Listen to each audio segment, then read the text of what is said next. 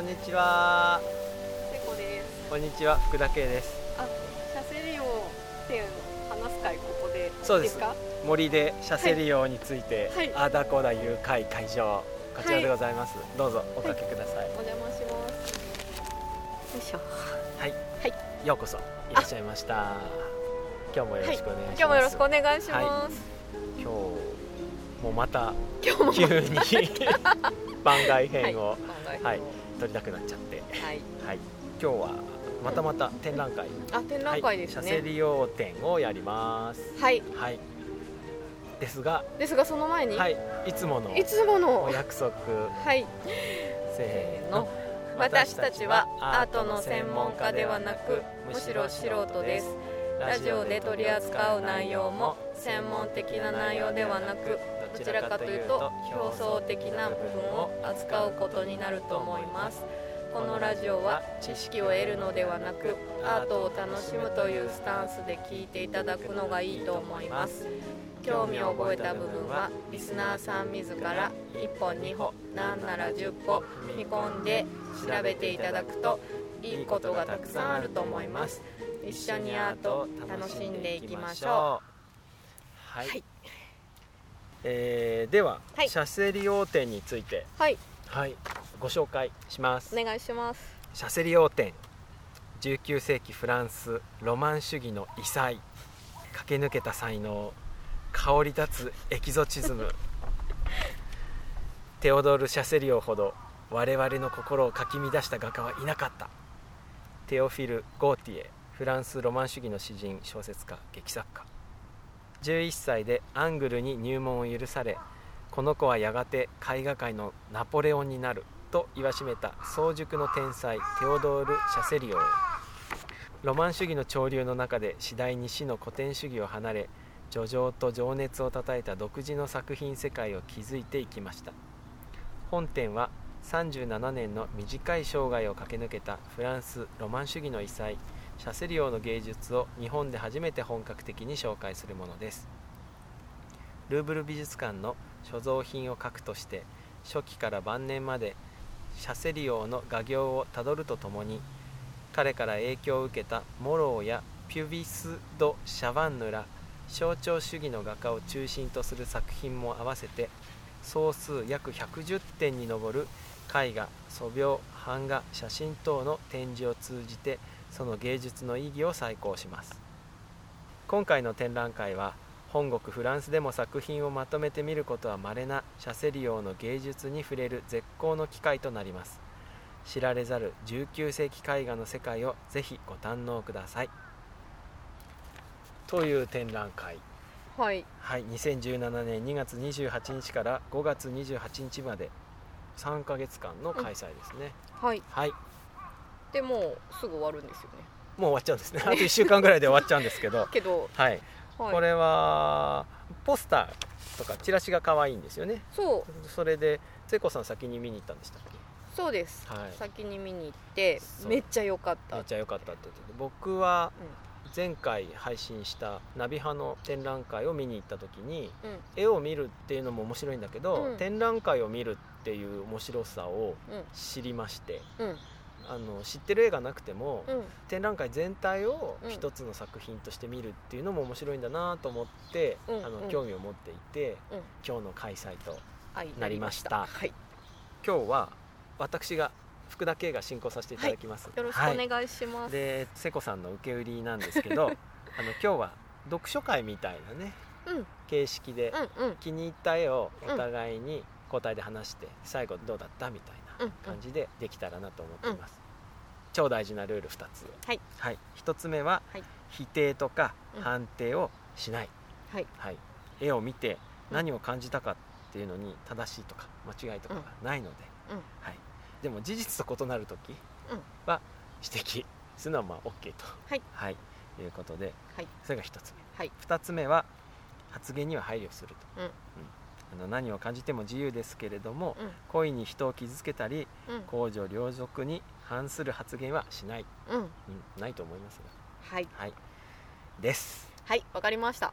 はい。はい。では進め方を説明します。はい。はい、えっとさっきもちょっと言いましたけどはい。気になった絵をうん。2枚ずつはい。お互いにはい。紹介する、はい。ここには絵がないしラジオだと絵が見えないので、うん。まず気に入った絵がどんな風かっていうことを一生懸命一生懸命。話す。はい。それから、はい。えどんなとこが気になったのか、うん。どんな風に感じたかっていうことをうん。また話していただく、はい。はい、でそれを一通りお話ししていただいたらうん。うん相手がうん。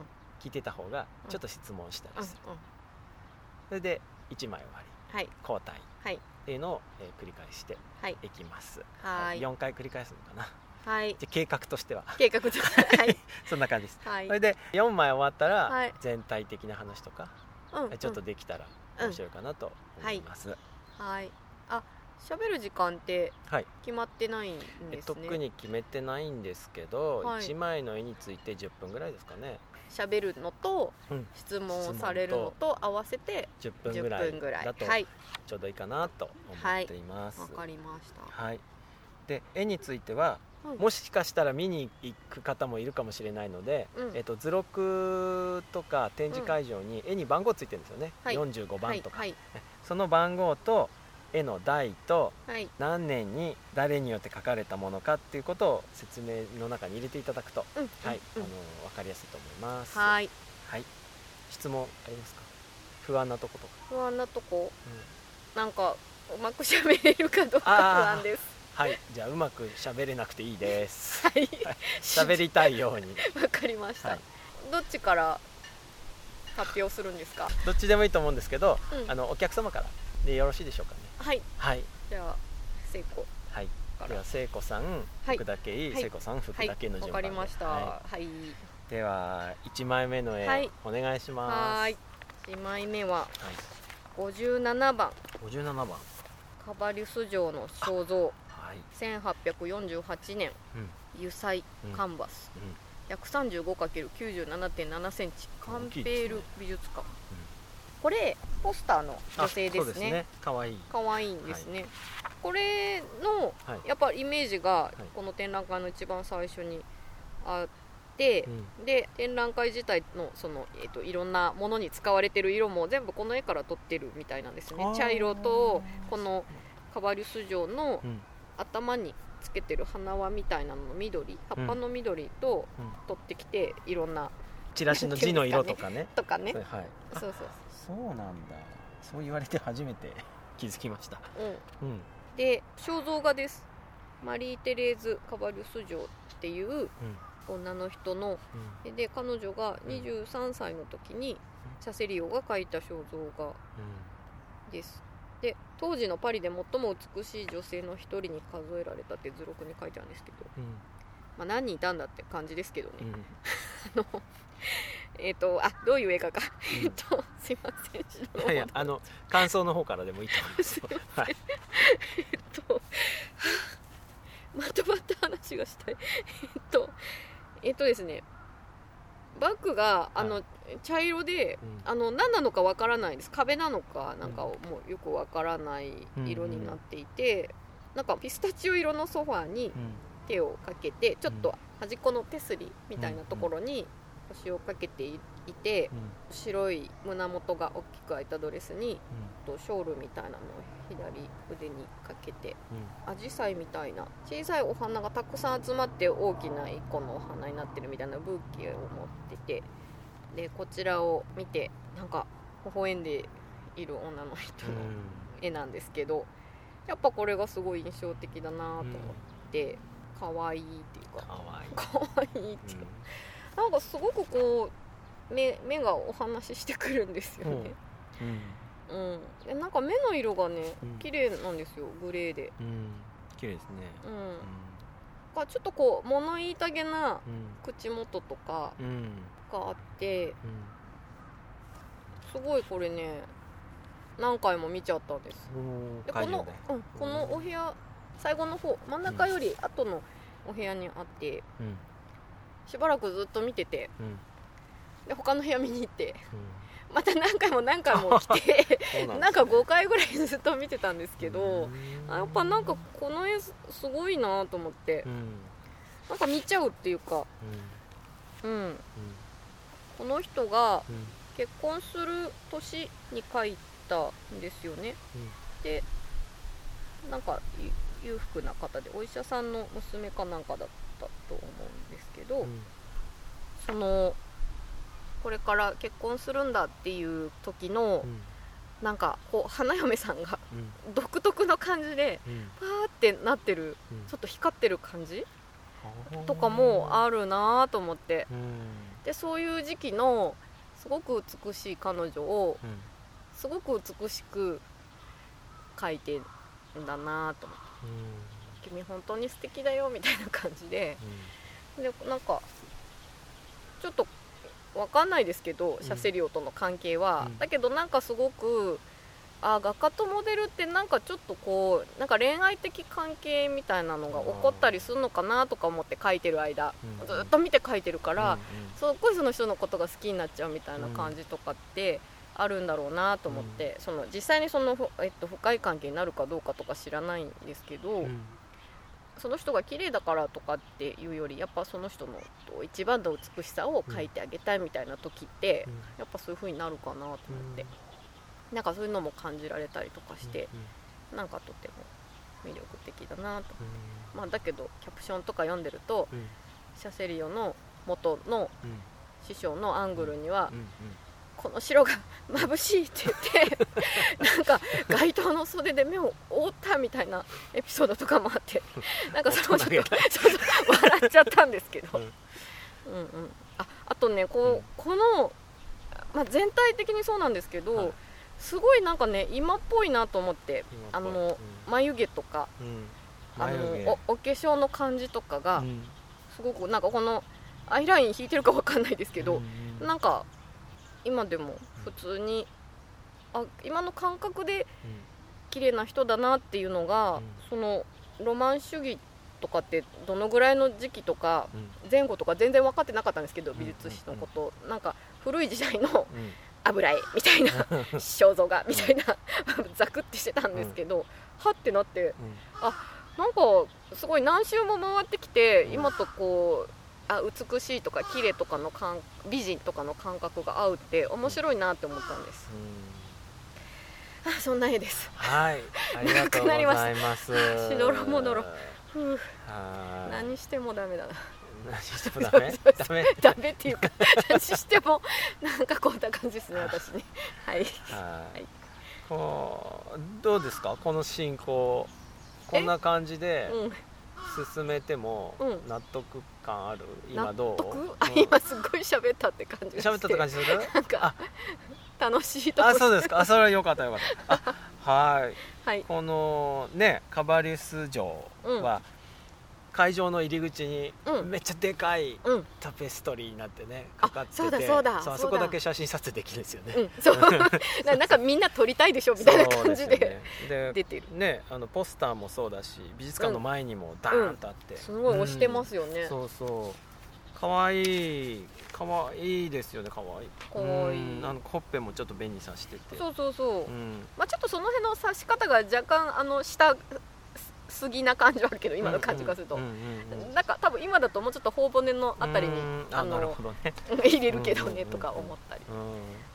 ちょっと口半開きっていうかね歯がちょっと見えててね、うん。うん。うん。あそうそうそうそうん。ん。ん。そうですねこうやっぱこのポスター気になって、うん。これ見に行って、うん。わー満足って感じでしたあ本物見れて。本物見れて。大きかったですよねこの絵ね。大きかった、ううん。んあんまり大きい絵描いてないと思うんですけどこあの人。確かにうん。壁画とか覗けばね、確かにそうですね、可愛い人だなって思いました僕も。うん。うん。あでもね、うん。なんか酷評もされててうん。青白くて痩せギスの人物像とかあー言われたみたいですね。ね。ちょっとこの顔はともかくこう体の方にね、うん。あの青っぽい影が入ってるんですよね、うん、うん、それのがなんかこう不吉な感じがあるんですかね。でもなんかこれで痩せすぎ？あ痩せギスか。うん。あれじゃないですか？あの凸凹してないっていうかドーン胸がドーンとかじゃないからじゃないですかねああそういう分かりやすさがないってことなのこれがある部屋はあの3つ目のお部屋で、かはい、うん、あの画家を取り巻く人々ってうんうんいうコーナーですね、でうん。ここは周りにも大きめの肖像画がいっぱいあるところあそうですね。こうこ、ん。本当面白かったです。私なんかうん。肖像画見てこんな面白かったの初めて、うん。すごくなんかあのその人らしさっていうのがうん。めっちゃ伝わってきて、うんうん。あんま肖像画の仕事みたいな風にはしてなかったみたいですね。うん。なんか親しい人から頼まれた時だけ受けてたみたいな、うんうん。らしくって、うん。この55番のアレクシド・トクビルの肖像っていう、うんうんうん。このねお友達を描いたうん。絵男の人ですけどね、うんうん。この絵もすごくいいですよね。いいですようん。ね、この人なんかこうすごいシュッとした感じなのうん、に、うんうん。あの手がすごいゴツゴうんツしてて、うんうん血管すげえみたいな。うん男って感じがしましたね 見た時ね、うん。なんか誠実そうな人だなとか、うん。う。んああの、うんまあ、ここいらなかったら切ってほしいんですけど、今すごい言い。たい今村上春樹のうん「騎士団長殺し」を読んでるんですけど、はいはい。主人公が、うん。あの肖像画描く人なんですよ。画家の話絵描きさんの話絵描きさんの話なんですよ、うでその人が、ん。その人はなんかすごく人気の肖像画描く人なんだけど、うん。それがなんなぜ自分が人気なのかっていうのとかを書いてたりとかするんだけど、うん。なんかその感じとちょっと似てる。うん。なだからなんか肖像画を描くっていうことにはう、ん。なんか独特のうん。なんかをこうその人からうん。聞いてくるみたいなうん。とこがあんのかなと思って。本質をつかむ、まあ、絵を描くって何でも本質をつかんだりとかすると思うんだけどよりなんか、うんうんうん、独特のつかみ方みたいなのがあるのかもしれないなってこの展覧会を見た、うん。見て騎士団長殺しを読んでて、なんかたまたまなんだけど、うん。おおって思ったんです、うん。でそれが何なのかまだちょっと分かんないんだけど、うんうんはい。ありがとうございま一した。生懸命喋ってる。ありがとうございます。ははいじゃあ K さん。はい。じゃあ、はい。交代して。はい。はい。私はですね、えーじゃあこっちからにしよう。はい、はい、僕は47番の47「アリス・オジーの肖像」っていう、えー絵ですね、はい。えー1849年の絵ですね、はい。これは48番にうん。隣に大きな絵があるんですよ、でうん。大きな絵があってこれも多分、えっとポスターとかになってたかな「水泉のほとりで眠る妊婦」っていう、うん。すごく大きな女の人のうん絵があるんですけど、うん。その人を描いた小さなスケッチなんですね、うんうんで鉛筆でうん。描いてあるんだけど、うん。あのなんかね顔はめっちゃ一生懸命描いてあるんですよ、うんうんうん。でも体の方はね、うん。割とラフ。あそうね。ななんですかねこのシャセリオさんはなで型だけど腕が太い 女の人は好きだったのかなみたいな感じなんですけどうんうん。そのこのね隣の大きな絵は油絵でうん。大きくって、うん。でヌードでうん。なんか迫力もあるんだけど、うん。こっちのねスケッチは服着てて、うん。こっち見てるんですよね、うんうんうん。画家の方を見ていて、うん。でねなんかね近いんですよこっちの方がやっぱりすごく。えー距離？距離が、うんうん。うん。であの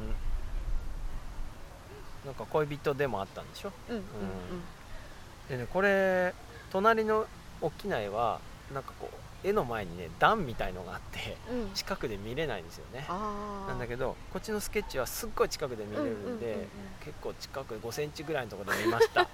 で地味な絵なんで、うん。周りで見てる人もいなくて、うんすごい長時間じーっと見たんですけど、うん。うん。なんかね顔の部分がね優しいタッチでうん描いてあってね、目とかなあのまぶたとか、なんかね本当になんか撫でるように書いてあるのね、うんでわあ優しく好きな人の顔を描いたんだなと思ったんですよ、で隣の部屋に行ったらちょっと別の絵になっちゃうんだけどうん。50番にアングルってこの先生ですね、はいはい。先生のスケッチがあって、うん。それがジェニー・ドラベットさんの肖像っていんううん。絵があるんですけど、これがねそっくりなんですよ描き方が。で顔が優しく鉛筆でうんもう本当に撫でるようにうん。めでるように描いてるんですけど、うん。体とかはザクザクザクザクって書いてあって、うん。このメリハリがめちゃくちゃ似てて本当だそうなんですよ。でこの頃はもうこのアングルさんって先生なんだけど、うんうん。先生の書いてるものよりも、うん。ドラクロワっていうその、まあ、ライバル的な人のうん。画風にこう似てて、うんうんで先生に会いに行ったのに、うん。なんかお「お前さんちょっと私とは違うんじゃないのか?」って言われて、うんうんうん。でシャセリオは「うん先生!」って思ったんだけど、うん。まあ、自分の絵を描き続けるって言ったらしいんですよね、で世間からは先生のライバル的な人に似てるんじゃないってうん。言われてたみたいなんだけど、このススケッチを見る限りうん。本当にあの弟子っていう感じがします、うねん、感じ方とか描き方がとっても似ていて、うん。うん、あの生涯このアングルの僕はアングルの弟子だって言ってたらしいんですけど、うんうん。うんそれをこの絵からはとっても僕は感じました、うん。うん。うん。とても良かった。でこの部屋も良くてこのアリソジーの肖像がある部屋自体が、うん。そうロマン主義へ文学と演劇っていう部屋の一部にあるんですけど、うんうんうんこの辺りだけなんかカーテンが引いてあって背景がピンク色で すごい親密っていう感じになっててこのアリスおじいさんとうん。なんかね喧嘩したりして、うん。でこの人に欲しいって言われた絵をうん。あげたんだけど、うん。なんか喧嘩して、うんうん。で画家がその絵をビリビリにししたとか、あのなんかこの人結構激しい人だったらしくて、うんうんあのこの部屋にはビリビリになった絵が2枚かかってるっていう。あのああそういうところもある人だったんだなって思ってこうなんか人間性人間性っていうかどんな人かなみたいのがちょっと伝わってくる部屋で面白かったです、うんうん。うんはい。うん。はいそんな感じ。はい。ありがとうございまはーい。すアリソージーの肖像ね。はい可愛いですよね。なんかこう心を許してる感じがうあん。りますよねすごく。ね。展覧会場で見てちょっとびっくりするのは、うん。うんこのアリスおじいちゃんっていうちゃんかさんか女の人が、うんうんパリで一番すごい体を持っている女とかっていう、うん。評判が立ってるっていうのはすごい話だなと思いました、なんちゅうかパリってそういうとこだったんですかね。なんかすごいな直接的だなと思って。直接的だなと思って。うん。びっくりしましたね。ねなんだよっていう絵絵がうん。この48番うん。なんですよね。う泉のほとりで眠る妊婦のモデルがうん。アリス王子。そうですね。でその パリで一番美しい体っていうのをちょっうん。とこんなんでしたみたいな、うん。なんかこういう人が何人も登場しますよね。えっと数々の有名人と浮き名を流した高級娼婦みたいな人が、ね椿姫の主人公とかもこういう人なんですかねそうだそうだ、そうですよね、うんそうだ。でそういう人がすごいこういろんな人の創作の源になってるっていう、うん。なんかねうん。人気もあって尊敬もされてうん。だけどなんか貶められたりとかそうね、そうね。どうせみたいに言われたりとか、うん。はい、こんな感じですか？はいはい、はい。普通に参加してた。今 めっちゃ参加してたすいません。いやいやあそんなことないです。いいもう進行役じゃなくなるとはい。普通に参加してるんあで、ーね参加今日はそうそうめっちゃ参僕が加してます。進行役。はい。役大船に乗ってます。はい。はい。では、はい。えー私パートはまた終わってははい。はい。では聖子さんの2枚目を。私二枚目。はい。はい。えっ、と45番の45番。はい。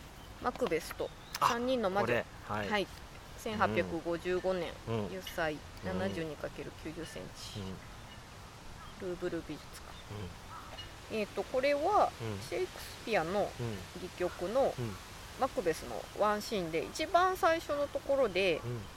マクベスがうん。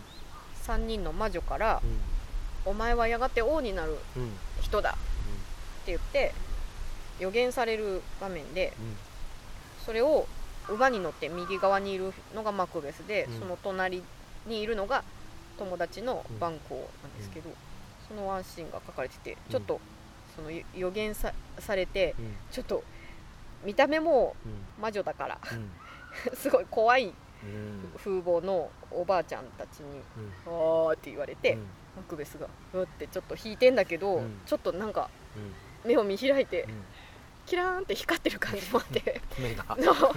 王様ですってみたいなうん感じとバンコーのうん。なんだこいつらみたいな。怪しいみたいなうん。感じと書いてある絵です、はい。荒野でね。はい。荒野で。はい。はい。でこの頃ってその、うん。えー、とシェイクスピア文学をうん。絵にするみたいなのが流行ってたらしいですね、うんうん。でなんかそれの一環でこれも書かれていて、うん。私4年ぐらい前にうん。急にうん。シェイクスピアと会ったんですよ。ほでマクベスを読んでうはい。朗読劇やってみませんかって誘われてへであそういえばちゃんと知らないわと思って、はいはい。なんかぼんやり知ってるんだけど、ーはい途中でいつもあらすじが途切れるみたいな。有名人だからね。そうそうそう。だからでもそんなにちゃんとあらすじ言えないみたいなものが多かって。う、んでマクベスはその中で比較的なんか薄いんですよ本が、はいはい。で戯曲だからちょっと苦手意識もあったんだけど、うん。読み始めてみたらうん。めちゃくちゃ面白くって、うん。これまたあの 脳を見た時のああれに似てて、はい。人間の差が系ですね。私大好きなんですよ。うん。葛藤してるとか、うん。そのもうなんかちょっとおかしくなって殺しちゃうなんでもない、はい。なんでもない。はい。なんでもない、はい。そうそうそう。うん。でマクベス自体すごくあのーすごい力のある話なんですけどだからなんかその文学世界をうん。もちろん舞台でもお芝居でも表現するんだけど、はい。こうやってこう絵としても、うん。あの表したいみたいな感じってまああるよねと思って、その知ってる絵があるっていう感じなんですよ。うん友達みたいな感じ？友達っていう友か達他の絵はうん。初めて見る絵ばっかりなんですよね、うんシャセリオっていう人がうん。日本ではそんなに有名じゃないし、うん。うんなんか初めて見る絵ばっかりだったんだけど、うん。もちろんこのシャセリオのマクベスの絵もうん。初めて見るんだけど、うん。そこに描かれている世界のことはよく分かってると思ってるから、すごくこうああの物語を、うん。あなたはこういうふうにうん。あの解釈してこういうふうに表現したんだねって言ってああー確かにこういう面があるよねとかって感じで嬉しくなっちゃうっていうのかな。面白い。そうか。そうそうそう。うんうんうん。それでかなりなんか興奮してうんました。このこの絵の前でもまたずっと見てたりとかして有名なシーンだから他の人が描いたりもしてるんですかね？あそうそうそう。うんうん。他の人も描いたりとかしてたんだと思う。うんうん。うん。でその4年前に、うん。あマクベス面白いんだと思って他のシェイクスピア作品も読んでみてうん。なんかお芝居も行ってみたりとかして、しといてよかったなと思って、うん今、うん。あの4年後にうん。ここに来て、うん。この絵を見た時にうん。すごく入り込めたし、うん。なんかやっぱりなんか嬉しくなっちゃったっていうか、んんん。知ってる知ってるうん。みたいな感じです、はい、ありがとうございます。す。それはでも同じ時代の人たちもうん、そういうふうに見たんじゃないですかね。ああそだっかよりシェイクスピア身近でしょ？うん。であああの戯曲のこのシーンこういうふうに書いたんだって、うんうんうん。きっと見たんでしょうね、うん。当時の人たちも、そうですよね、うん。これすごいですよね。なんかバッフーって。マント。あマンとかね。そうそう、ん。バッフーってなってますね。バッフーってなって。うん。おおばあちゃんたち うーみたいな感じになって。そうそうそう。色も結構ね激しいし。そおばあちゃん真ん中のおばあちゃん服真っ赤。う真っ赤だしね。信号みたいですよね。あ確かに。緑。本当だ。本当だ本当だ、うん、これがロマン派って感じですかねこの大げさな感じが。大げさな感じがね。大げさな感じが。あのぴったりですね。ロマン派の表現。ロマン派の表現にね、うん。この題材、そうですね。うん、師匠はこういう大げさな感じが嫌だアンゲルさんはね 嫌だったってことですかね。もっとねうん。落ち着いた感じが良かったですかね。いいんですかね。うん。でもなんかハリウッド映画みたいでね。あ、そうですね、そうかもね。うん、迫力ある絵ですよね、うん。うん。この前段もうん。あのシェイクスピアのラハンガですかね。ああドラクロワのうん。ハムレットのうん。版画、うん、連作。うん。はい。とその後にうん。あのシャセリオのシャセリオが描いたオセロが、うん。うん、ある。あるんですよね。ね、ここもなんかすごい見るの時間かかりましたうん、ね。うん。絵がいっぱいあってね。そうそうそうそう。壁いっぱいですよね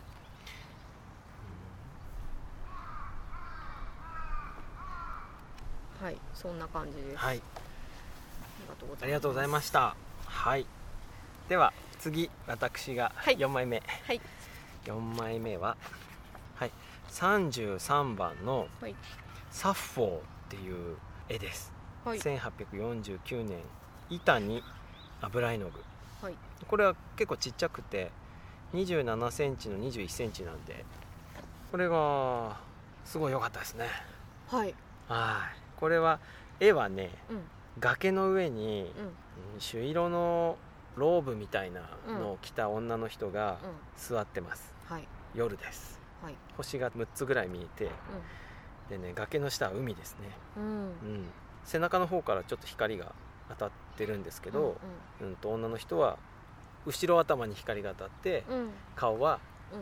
暗い海を見てる、うんうん。で風がビュービュー吹いててうんあの長いローブがね、うん。崖の上からバサバサバサバサってなってる。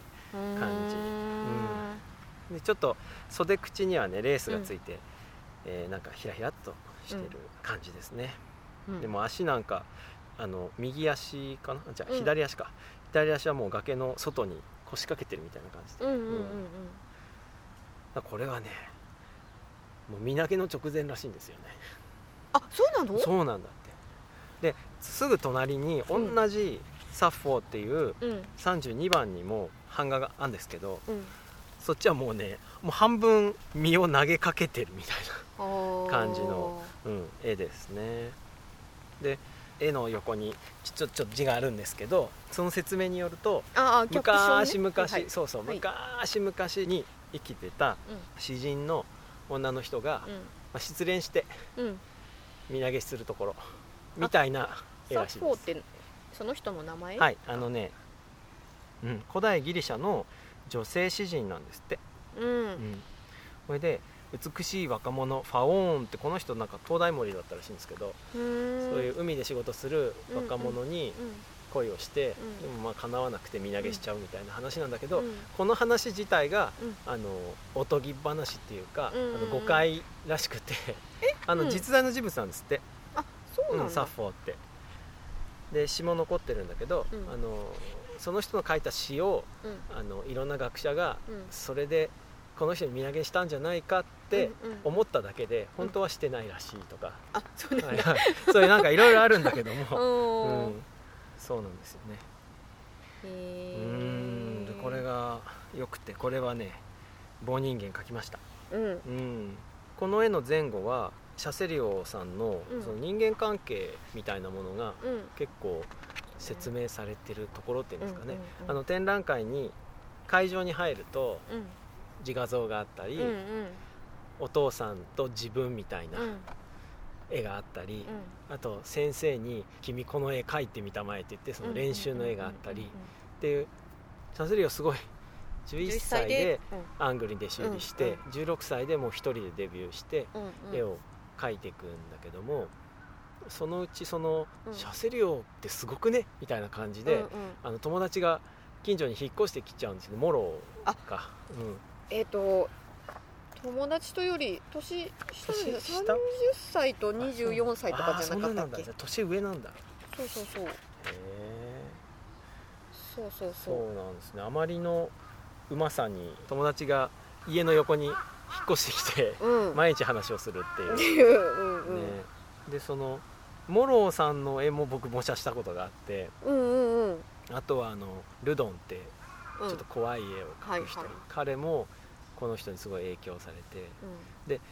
この辺りがですねなんかこう絵を見てるっていうよりは、うん。お話を見てるっていう感じで,、うんうんうん。でこれがここが展覧会を見に来る面白さだなっていう感じがしたんですよ、うん。一枚一枚の絵はうん。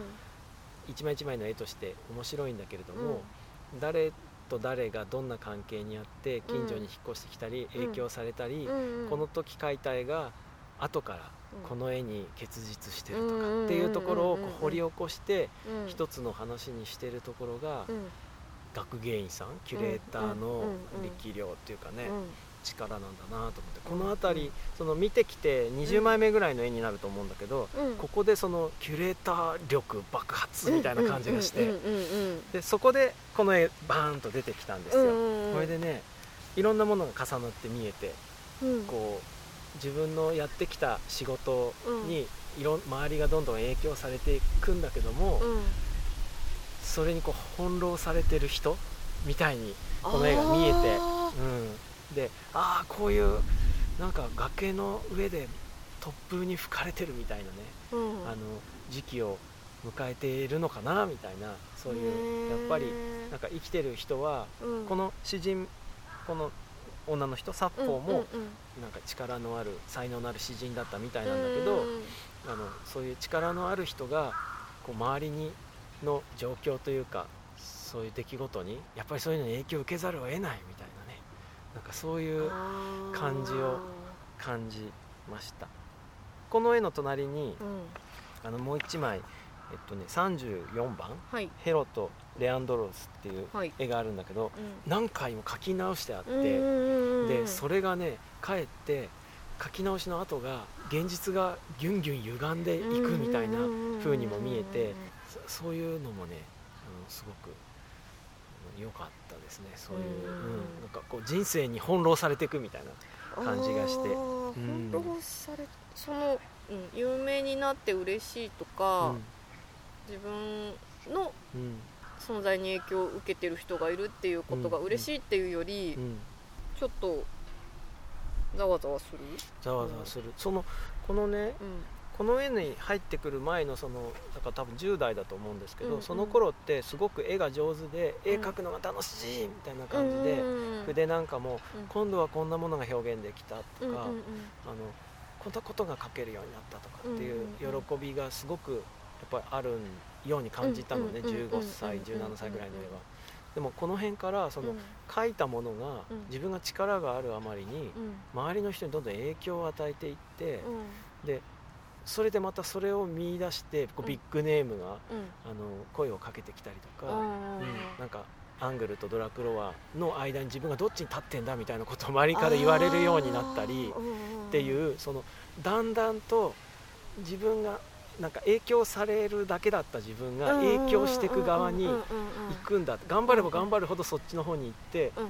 行くに従ってままならないことが増えるみたいなことをこう感じさせる時期のこの絵がすごくなんか僕にはぐっこうぐーっとこうきましたね。うん。なんかあはい。はい。あ、こんな感じです。はい。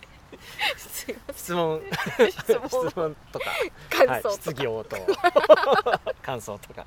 あなんか私身投げだってちゃんと読めって感じなんですけど、うんうんうん。あの身投げって感じてなくって、うん。なんかすごく決意してるその死にそうみたいな感じじゃなくって、うんうん。むしろなんか生きていく上でこういうふうに決意しているっていううん。強いぶっといなんかシーンみたいなのを感じてたんだけど、うん。まあ、なんあか今のそう思いましたよ。うんのこの人話聞いて。み身投げしなかったんだろうなと思う。そんな感じ。孤独だし、うん。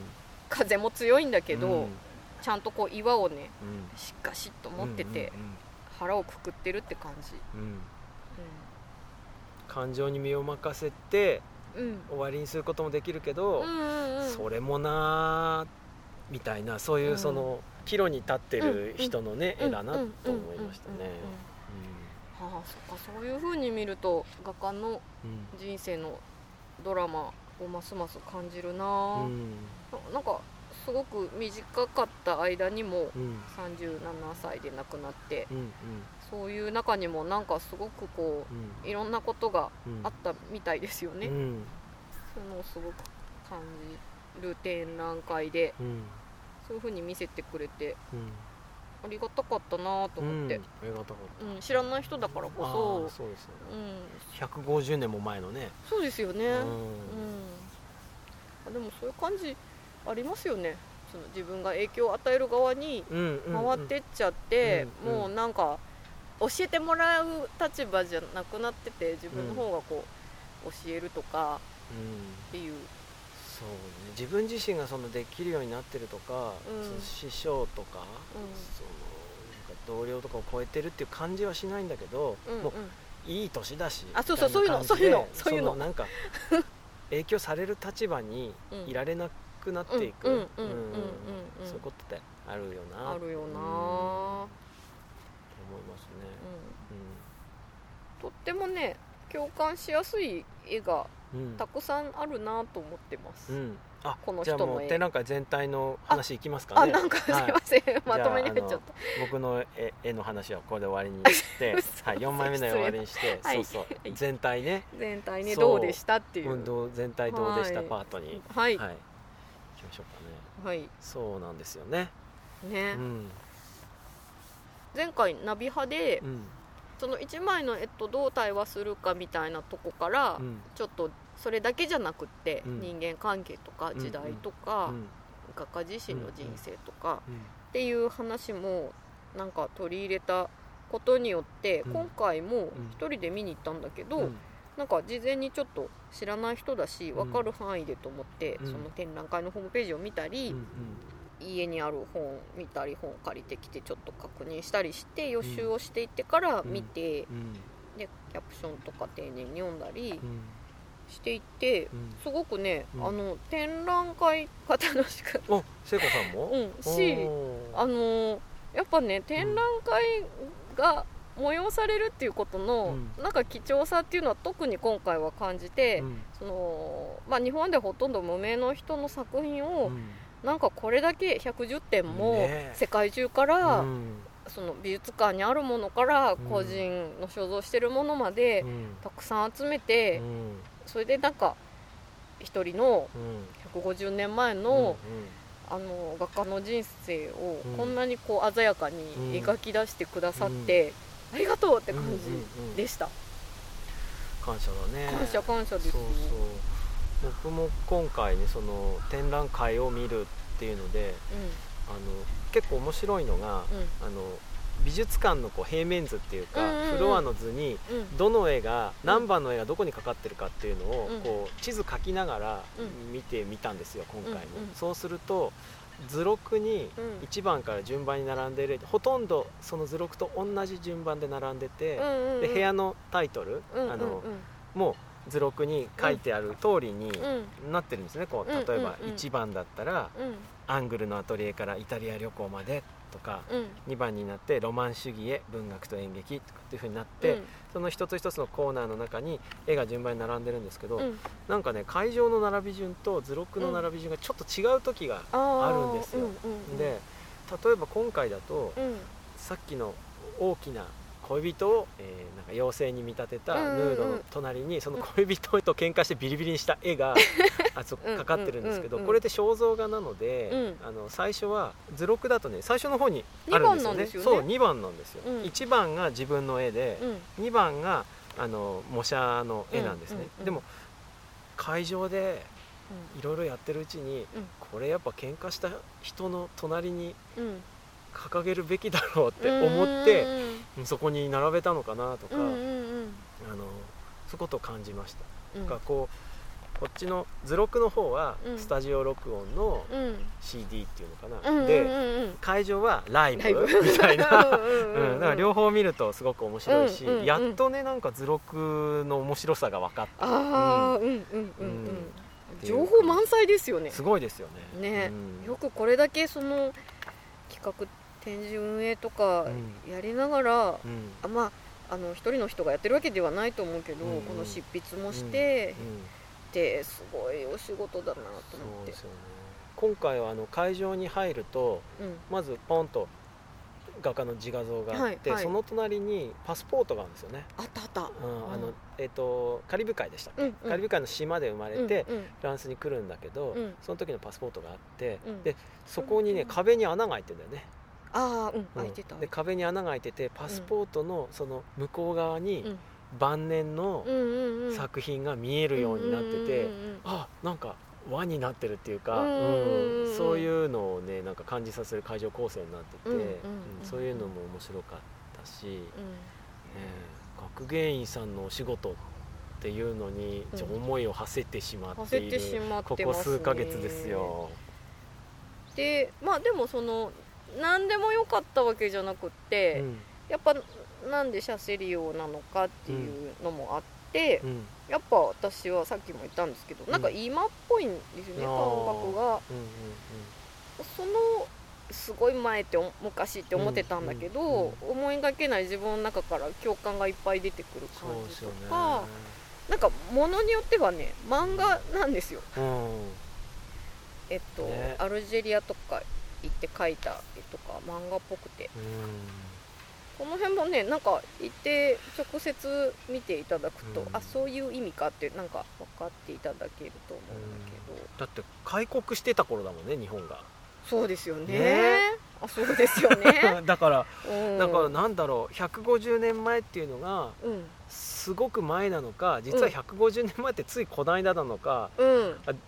分かんなくなるね。あそうですね。うん。そうそうそうそうそう。そあとねうはい。その絵がこう現代風っていうか今もう感じるままに見たってうん。そのまま感じられる、うんそのなんか、うんうん。昔の人はこういうのが好きだったのかなとか全然思わないでいいじゃない。そのぐらいいいっていうのそういうのがあるし、うんあとやっぱりそのね展覧会を見に行ってあ、うん。この頃って何だったんだろうとか、うん。ほらシャセリオはうん。でっかい壁画を描いてんだけど、そこがあの市民革命でぶっ壊されて、ずっと廃墟になってて、そこから子孫の人がさ、うん。こう一つずつこう救い出して、今残ってるみたいな話もあって、そんなことあったんだうんとかって、うん。じゃあその頃何なのって見ると、うん。ナポレオンの話とかさ、あのナポレオン3世の話とか、うん。パリコミューンの話とか、そういう歴史とすごい密接で、そういうところにも興味がいくし、うんで他の美術史的なね、うん。あの新古典主義からロマン入っ派てその後象徴主義。っていう、うんうそんなよく知りませんけどそういうことも それって何なんだろうって調べたくなるしそういう周りにこうねあの芋掘りみたいにいろんなものがあってうんうんうん面白いなと思って、うん。でもそのきっかけがうん美人の絵っていうのがいいよね。あそう。ね そう。だから絵すごいなと思って。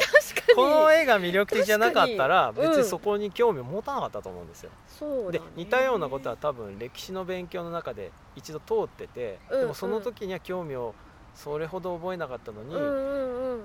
こう今そんなパリコミューンの話とか、うんうん。あそっかフランス人権宣言の頃かうんって思ったりするのって、うんうんうん。この美人の絵のおかげじゃないですか。だから絵絵ってすごいなと思って。このだ飛び越えっぷりっていう。これが面白いなと思って。今ねだからちょっと面白くなっちゃった。そういうふうに見るのが。あー。すっごい遠くまで連れてかれましたね。うん、うん、そうカバリュス城。うん、あ。で今日の話じゃないですけど、うん。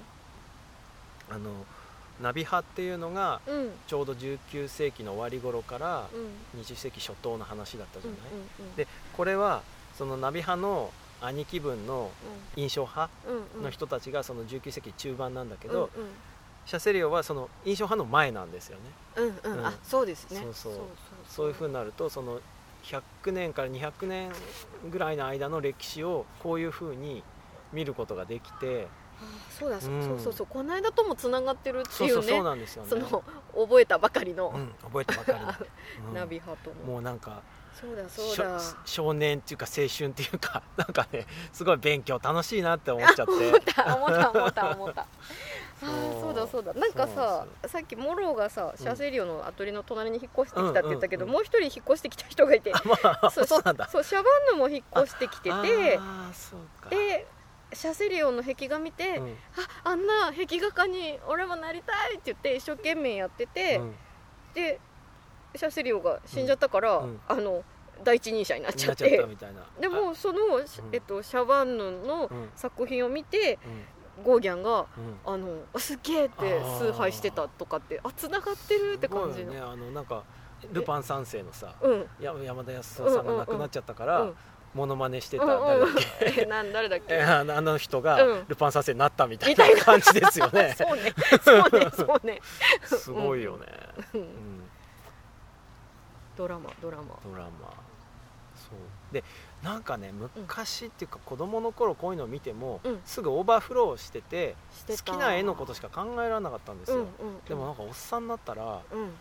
なんかちゃんとうんその周りも楽しめるようになっててうん。これは年食ってよかったなって思った、ねねねね。本当、うん。そうそうそう。なんかマクベス見てうん、そうそうってなったみたいに。あうん。うん、うん、そうなんだよね。楽しいね。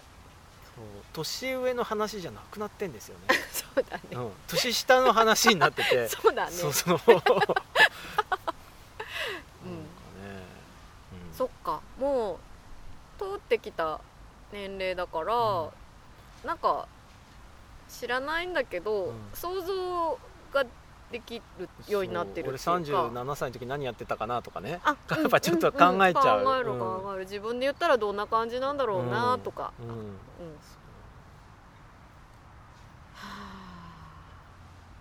ね。うん。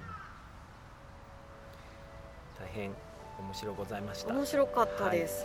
え配信した後にもはい、うほんのちょっとしか時間ないですけどそうですね。はい、上野でねやってますのでよかちょったら、はい、待って金曜日の夜はねちょっと遅くまでやってるんですよ。そうなんですか。5月28日日曜日までで、朝9時30分からうん。夕方の5時30分までうん、うん。やってるんですけど、うん。本当だ金曜日は午後8時までって書5いてある。月26日の金曜日はうん午後8時までやってるのでうなんかよかったら。ん、よかったら。行ってみてください。はい。でまたあだこだ話せたらいいですよね。見た方と、あそうです ね。ね。本当本当はい話したい。はい。どの絵が良かったとか。はい。だからこんな感じでこううん。ライトに見に行った感想を、うん。あの話す回とかもねうん。あの多数やれたらいいですよね。ですね。はい。今後もいきなり。ははい。いいいお時間となりましたかね。はい。じゃあ、えー今日はこんな感じで。はい。どうも、えー森まで来ていただきましてあありがとうございました。ありがとうございました、はい。またいらしてください、はい、まいます。はい。失礼します。はいさよなら。じゃあ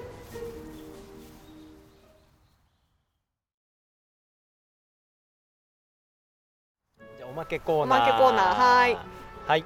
えっとねはい。言い残してる、はい。言い残したことがある、国立西洋美術館はうん。常設展も素晴らしくって、うん。その常設展の中でまた企画みたいなコーナーがあって、うん。えー、とちょうど同じ会期で5月28日日曜日まで、うん。スケーエンデンマークの芸術家村っていううん。あの企画展もやってて、うん。これがすごく良いので、常設もぜひ見ていただきたいですよね。うん、同じチケットでね入れるんあですよ、ね、そうなんですそうそうそう。そうで常設展に入ると、うん。最初すごい昔の、うん。13世紀うんとかね、うん宗教画とか13ね。そういう古いそのうん。油絵の前の絵うん卵に絵の具を溶いて塗ってるっていうやつ。ああいう絵が並んでうんうん。このスケーエンっていううん。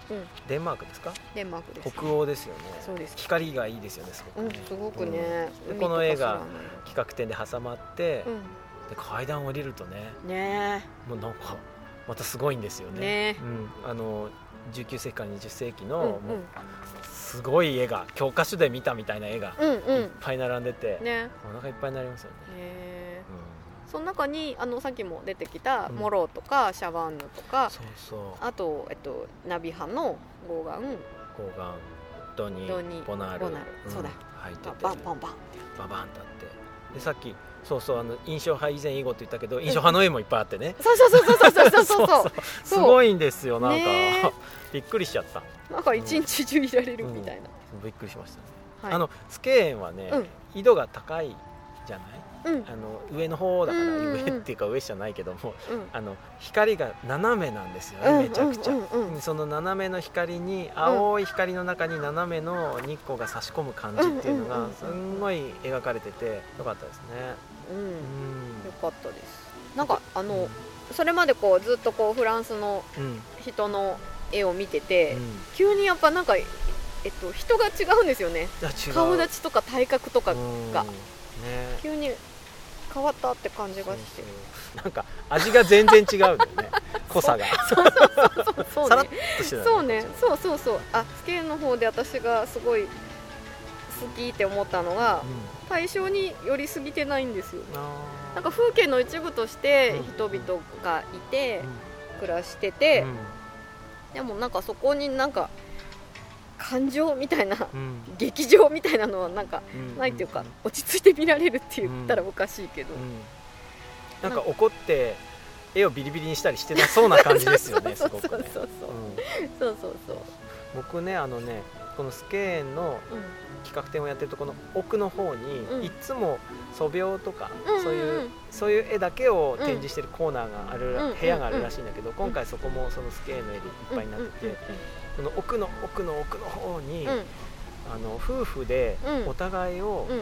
一枚の絵に描き合ったっていう、なんかスケッチがあって、うん。それすごい良かったな、あれよかったですね。あよかうん、すごい静かでさうん。ゆっくり時間が流れてる。うんうんうんうん。っていうすごく対等な感じもあって。あそうですね。パートナーっていう感じがして、うん。うん、よかったな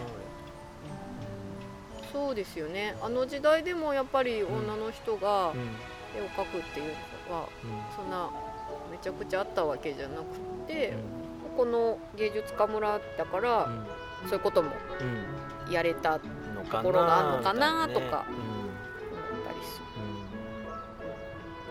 はい。おすすめです。はい。はい。おまけコーナー終わりです。ありがとうございました。